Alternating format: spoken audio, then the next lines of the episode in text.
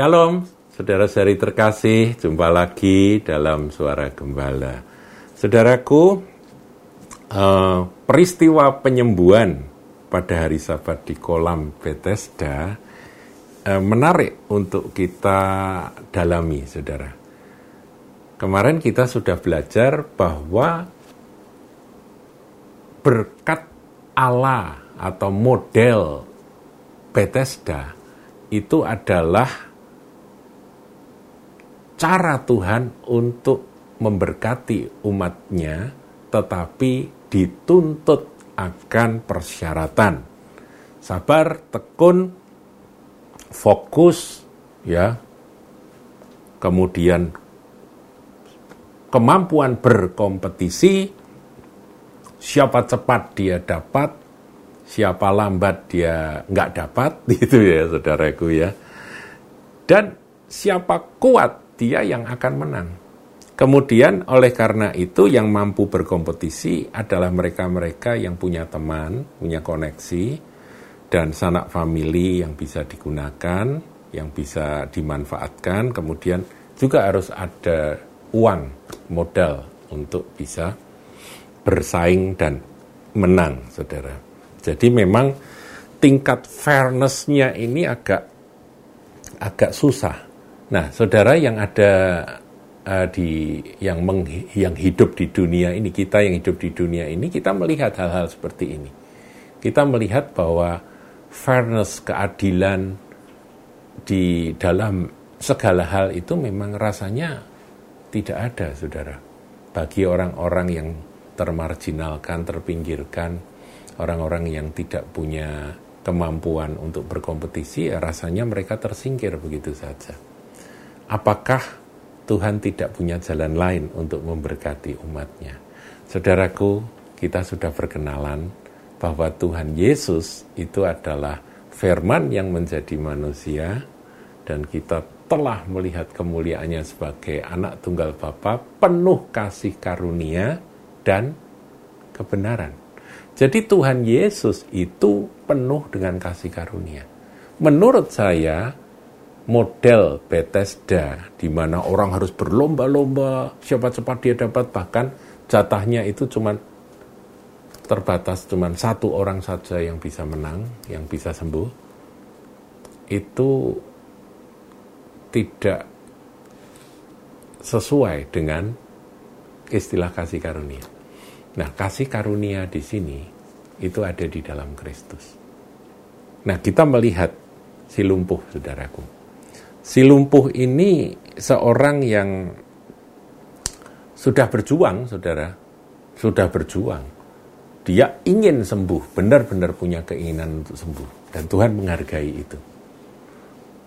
Kalau dia nggak ingin sembuh, dia nggak sampai ke kolam Bethesda, saudara. Mungkin rumahnya jauh dan dia harus berjalan merangkak sampai ke kolam Bethesda. Itu bukan hal yang mudah bagi dia, karena dia nggak punya teman dan saya kira dia sudah berusaha untuk sampai ngantri-ngantri sampai ke tepian dari kolam Bethesda. Tapi ya seperti tadi saya katakan, begitu dia tertidur sejenak, posisinya atau tempat di mana dia sudah sudah duduki itu bisa diambil orang, dia bisa digeser, saudara ditarik kerok gitu ya. Dia bisa jauh lagi dari tepian kolam. Jadi uh, si lumpuh ini memang sedih sekali. Waktu Tuhan Yesus melihat, Tuhan bertanya. Nah, saudara, saya mau bicara tentang kasih karunia di dalam Tuhan Yesus Kristus. Ada Yesus di antara orang-orang bermasalah di sekeliling di sekeliling kolam Bethesda itu. Tetapi sayangnya orang-orang itu tidak mengenali dia atau tidak peduli, tidak menyadari karena apa? Karena mereka lebih fokus kepada satu cara. Nah, saudara yang sedang berjuang di dalam segala hal, bukan hanya cari kesembuhan saja. Dalam saudara mau sukses dalam pekerjaan, berhasil dalam rumah tangga atau apa-apa. Saudara jangan fokus dengan cara Bethesda saja yaitu harus begini, harus begitu, harus berjuang, harus begini, itu semua penting. Tetapi saudara harus tahu bahwa ada satu pribadi yang penuh dengan kasih karunia dan kebenaran. Namanya Yesus Kristus Tuhan. Dia mendatangi si lumpuh itu dan bertanya, maukah engkau sembuh? Waktu si lumpuh berkata, ternyata si lumpuh ini masih fokus kepada kolam Bethesda, ya kan? Dia masih fokus ke sana. Ketika dia uh, berkata, gak ada orang yang membantu aku. Gak ada. Dia berkata begitu, kata Yesus kepadanya. Nah inilah perkataan dari Putra Allah, Yesus Kristus, Tuhan kita. Bangunlah, angkatlah tilammu dan berjalanlah. Ayat 8. Sudah, kamu bangun. Sekarang tilammu dilipat, diangkat. Jalan. Dan pada saat itu juga sembuhlah orang itu, lalu ia mengangkat tilamnya dan berjalan. Tetapi hari itu hari sabat. Nah, saya berhenti sampai di sini, saudaraku. Diangkat, saudaraku. Jalan. Langsung sembuh Nggak pakai basah, saudaraku. Nggak pakai kompetisi. Ada jalur lain untuk dia bisa menerima berkat kesembuhan. Saya mau katakan pada Anda, Anda yang sudah berjuang, sudah berusaha mati-matian dalam segala aspek kehidupan, Anda ingin mencapai akan tujuan, dan engkau tidak berhasil dan putus asa karena engkau tidak punya kemampuan untuk berkompetisi seperti yang lain-lain. Jumpai Yesus. Datang pada dia. Ada jalan lain, saudaraku, untuk mendapatkan apa yang Anda rindukan. Ada jalan lain, yaitu kasih karunia yang berlimpah-limpah dari Tuhan Yesus langsung Tuhan katakan, bangun, angkat tilammu, berjalanlah. Tidak pakai basah, nggak pakai nunggu, nggak pakai berdesak-desak, nggak pakai ribut sikut kanan, sikut kanan, sikut kiri, nggak pakai begitu. Di luar, bahkan mungkin sudah agak jauh dari kolam Bethesda. Sementara semua orang fokus pada kolam Bethesda, kapan malaikat datang? Di situ ada bos dari para malaikat, yaitu Tuhan Yesus. Allah yang hidup, yang menjadi manusia, dan menyatakan dirinya. Tapi orang-orang nggak tahu, nggak kenal dia. Saudaraku, kita ini orang-orang paling berbahagia karena kita punya Tuhan Juru Selamat yang peduli pada kita. Nah, saudaraku, pertanyaan, why? Mengapa Tuhan ada di Bethesda? Saudara mungkin menjawab, iya karena Tuhan punya rencana akan menyembuhkan si lumpuh 38 tahun itu. Eh nanti dulu. Itu memang peristiwa yang terjadi, saudaraku.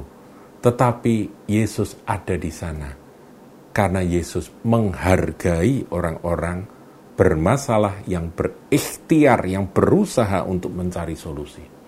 Jadi, kalau saudara adalah orang-orang yang berjuang untuk mencari solusi dengan cara benar tentunya, itu Tuhan menghargai. Tuhan tidak menghargai orang-orang yang tidur di rumah sambil mengeluh, tidak. Tuhan nggak menghargai yang model begitu.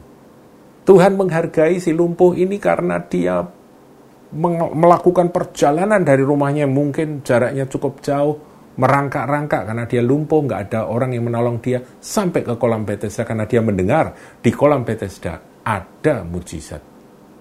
Tapi sesampai di kolam Bethesda dia mencoba untuk berkompetisi dan dia gagal. Tapi usahanya, hasratnya, tekadnya dihargai oleh Tuhan Yesus.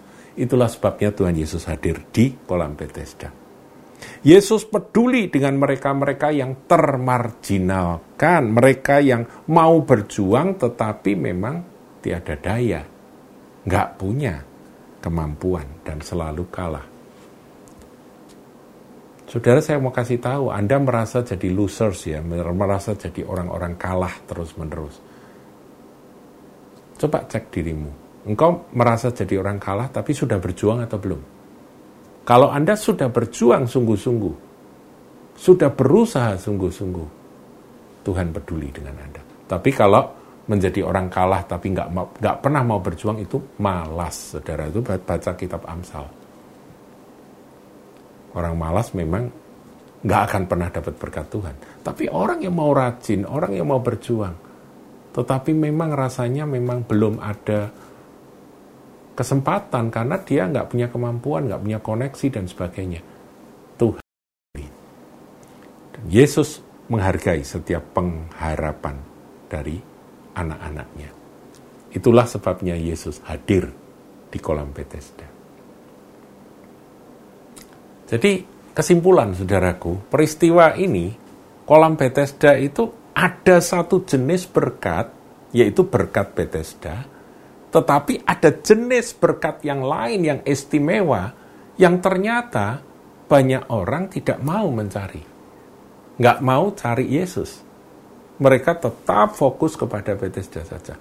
Saya tidak katakan bahwa cara Bethesda salah. Buktinya juga ada yang mendapatkan berkat Bethesda. Yaitu melalui kompetisi. Anda juga harus berkompetisi di dalam hidup di dunia yang sementara ini tetapi ketika Anda sudah berjuang dan Anda selalu kalah, karena memang kalah segala-galanya, nggak punya uh, kemampuan untuk bisa berkompetisi, datanglah pada Yesus. Dia akan membuka jalan yang lain, yaitu jalan kasih karunia. Tuhan Yesus memberkati.